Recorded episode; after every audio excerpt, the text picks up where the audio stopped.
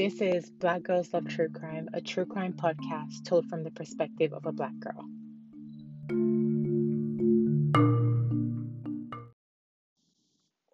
Hey people, welcome to another episode of Black Girls Love True Crime. It's your host T. Hope everyone has been safe and has and has been healthy since you last listened to my last to the last episode.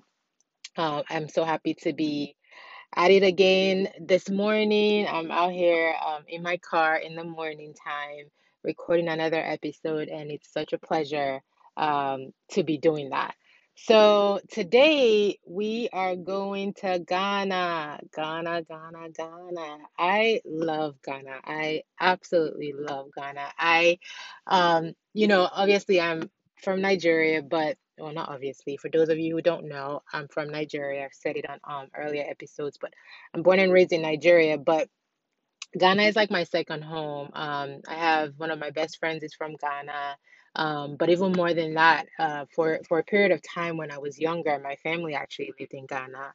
Um, so I visited Ghana quite a bit, and just a few years ago, just a couple years ago, um, you know, in 2019, before everything happened with the pandemic, I was in Ghana, um, and you know, Ghana is just such a beautiful country, such a beautiful country. The people are super nice, they're super chill. Ghanaians don't like stress, man. Ghanaians don't like stress, they take things easy, uh, which I enjoy. It's a peaceful country. Um, and you know, it, it like it, it's weird, right? Saying, but I, I I feel I feel like it it might sound weird to people, but like I'm so I'm just so proud of Ghana as as a country in Africa. I feel like Ghana, um, you know, has just done so well for itself. When you think about tourism in Ghana, and you think about you know just how far the country has come um tourism also even like embracing you know other africans in the diaspora i think ghana has really taken like they've taken that to a different level. And so, you know, everyone out there, if you ever want to visit, you know, any African country, I think Ghana is a beautiful country to to visit. But especially black people in the diaspora, I think, you know, Ghana has embraced they they have a beautiful um just like it's just a beautiful country and they've done a great job of embracing embracing people. And I actually think now sitting back, um, talking about Ghana in this way, and I do, and obviously I'm doing this organically because I do have experience with Ghana because I have lived in Ghana and I just visited recently. But I think what I want to start doing now that I think I'm going to try to start doing is that before I start of this episodes, because we are going from country to country, maybe I'll try to say a little bit um, about each country um, for people who are listening and don't know a lot about African countries or about Africa as a whole. Um, I think I'm going to be trying to do that. And I think it would even be helpful for me because, to be quite honest, I mean, I was born and raised in Nigeria. Obviously, I just stated that I visited Ghana.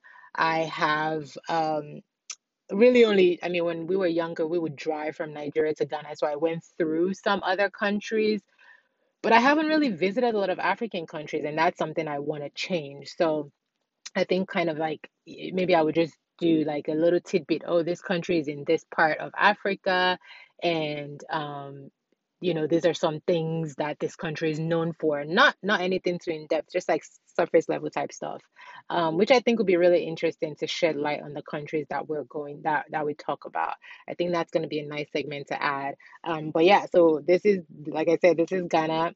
We're in West Africa. Um, that's where Ghana is and it's a beautiful it's a beautiful country but um so we're in ghana today and let's we're talking about the accra strangler that's what they coined. It's so funny, right? All these serial killers, and they always have all these names for them. Like there's always all these names for them, like Jack the Ripper, the Accra Strangler, the B1 Butcher. Like there's always all these like super catchy names, as if to like catchy names. I mean, I guess it just makes it easy for people to just know who we're talking about.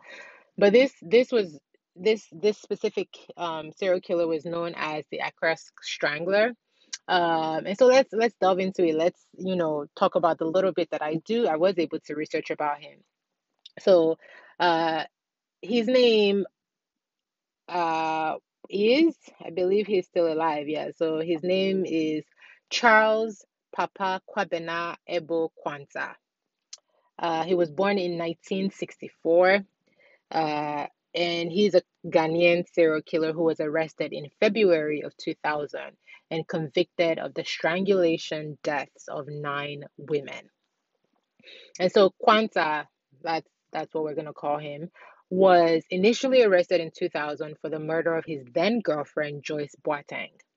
While in custody, Quansah was subsequently charged with the murder of another woman, Aku, Serwa, Serwa who was found strangled near Kumasi Sports Stadium in Kumasi on 19th of January 1996. and then he subsequently confessed to the strangulation deaths of eight women in the capital city of Accra. So Accra is the capital of Ghana. Um, the deaths of 34 women were attributed to a serial killer beginning in 1993. Um, so so so so so so that's essentially what it is. So this guy, Quansah, um, the victims that they've pinned on him are somewhere between nine and 34. so I think he confessed to nine, and then they've said there's a possibility that he was actually responsible for the 34 others that happened since 1993. Um, he was a mechanic who lived in Accra um, and had been previously under police surveillance as a suspect in the killings. And so, police and prison records reveal that he was jailed um, uh, for the offense of rape in 1986. And apparently, after he completed that sentence, he committed another rape and was jailed for three years um, in another prison. He was then again, uh, he's just a amazing perfect citizen, isn't he? He was imprisoned again for robbery in 1996. Um, and after that, after his release in 1996, he then relocated to Accra. Um, and so there, there's not very much that is actually said about this because so so okay so let, let's talk so his trial for the serial killings for this what we're talking about began um, on thursday um, July 11th, um, 2002. Um, and like I said, he was he was convicted. He was subsequently convicted for the strangulation deaths of nine women, and he was sentenced to be hanged until death. But the thing that is interesting about this case, right, is that apparently in 2003, Quansah ended up speaking to the press and he denied the killing of any of the nine women that he was convicted of murdering, murdering or the further 23 women that he was suspected of murdering. And he issued a statement proclaiming that he was tortured he was tortured whilst in police custody and that that was why he confessed to those nine killings. Now mm, i don't know. So it's no surprise. I mean i think all of us have watched some kind of show or heard some story about someone who, you know, was taken into police custody. Police kind of wanted to pin whatever case they're working on on a specific person, and they just did that. And, you know, the person was tortured and forced essentially to come to confess.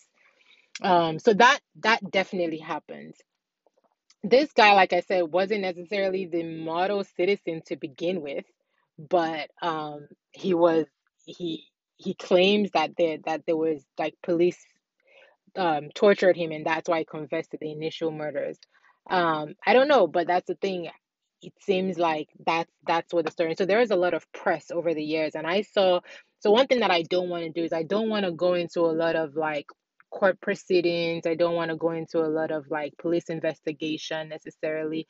For me, I'm really interested in like talking about a person's maybe early upbringing, early childhood, potential personal lives that may have caused them to be triggered to then become a serial killer and then i can talk about the murders that's really what i'm interested in talking about um, so i'm not really going to talk too much about um, i read some articles about him you know, the interrogation, um, and well, him talking to the press about you know, being like I guess the police force trying to pin these murders on him and there's one that says like serial killer or scapegoat. That's like the the name of the article.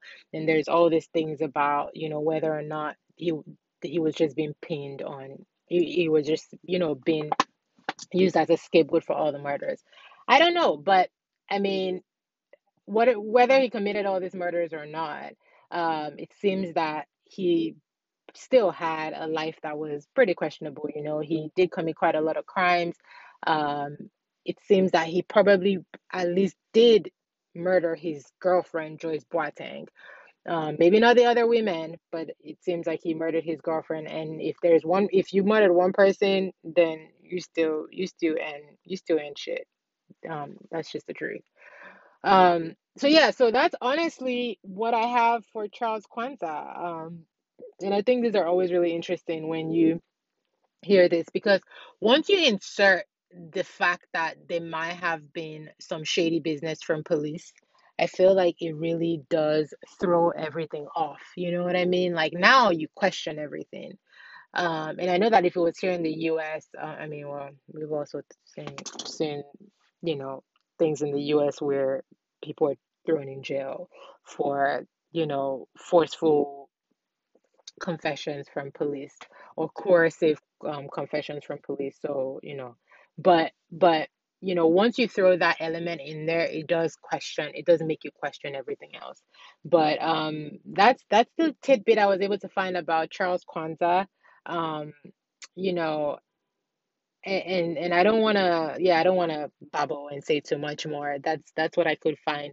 So but the point is that once this is also once there is also a possibility that he didn't commit these crimes there is 34 plus other women who had been strangled since 1993 so if it wasn't quansah who was it is this person still at large is this person still you know um, are there multiple people is it one serial killer who is doing all of these strangulations um, that that's also something that is scary to think about but um, in any case, that's the little tidbit I have about Charles Papa Kwabena Ebo Quansah.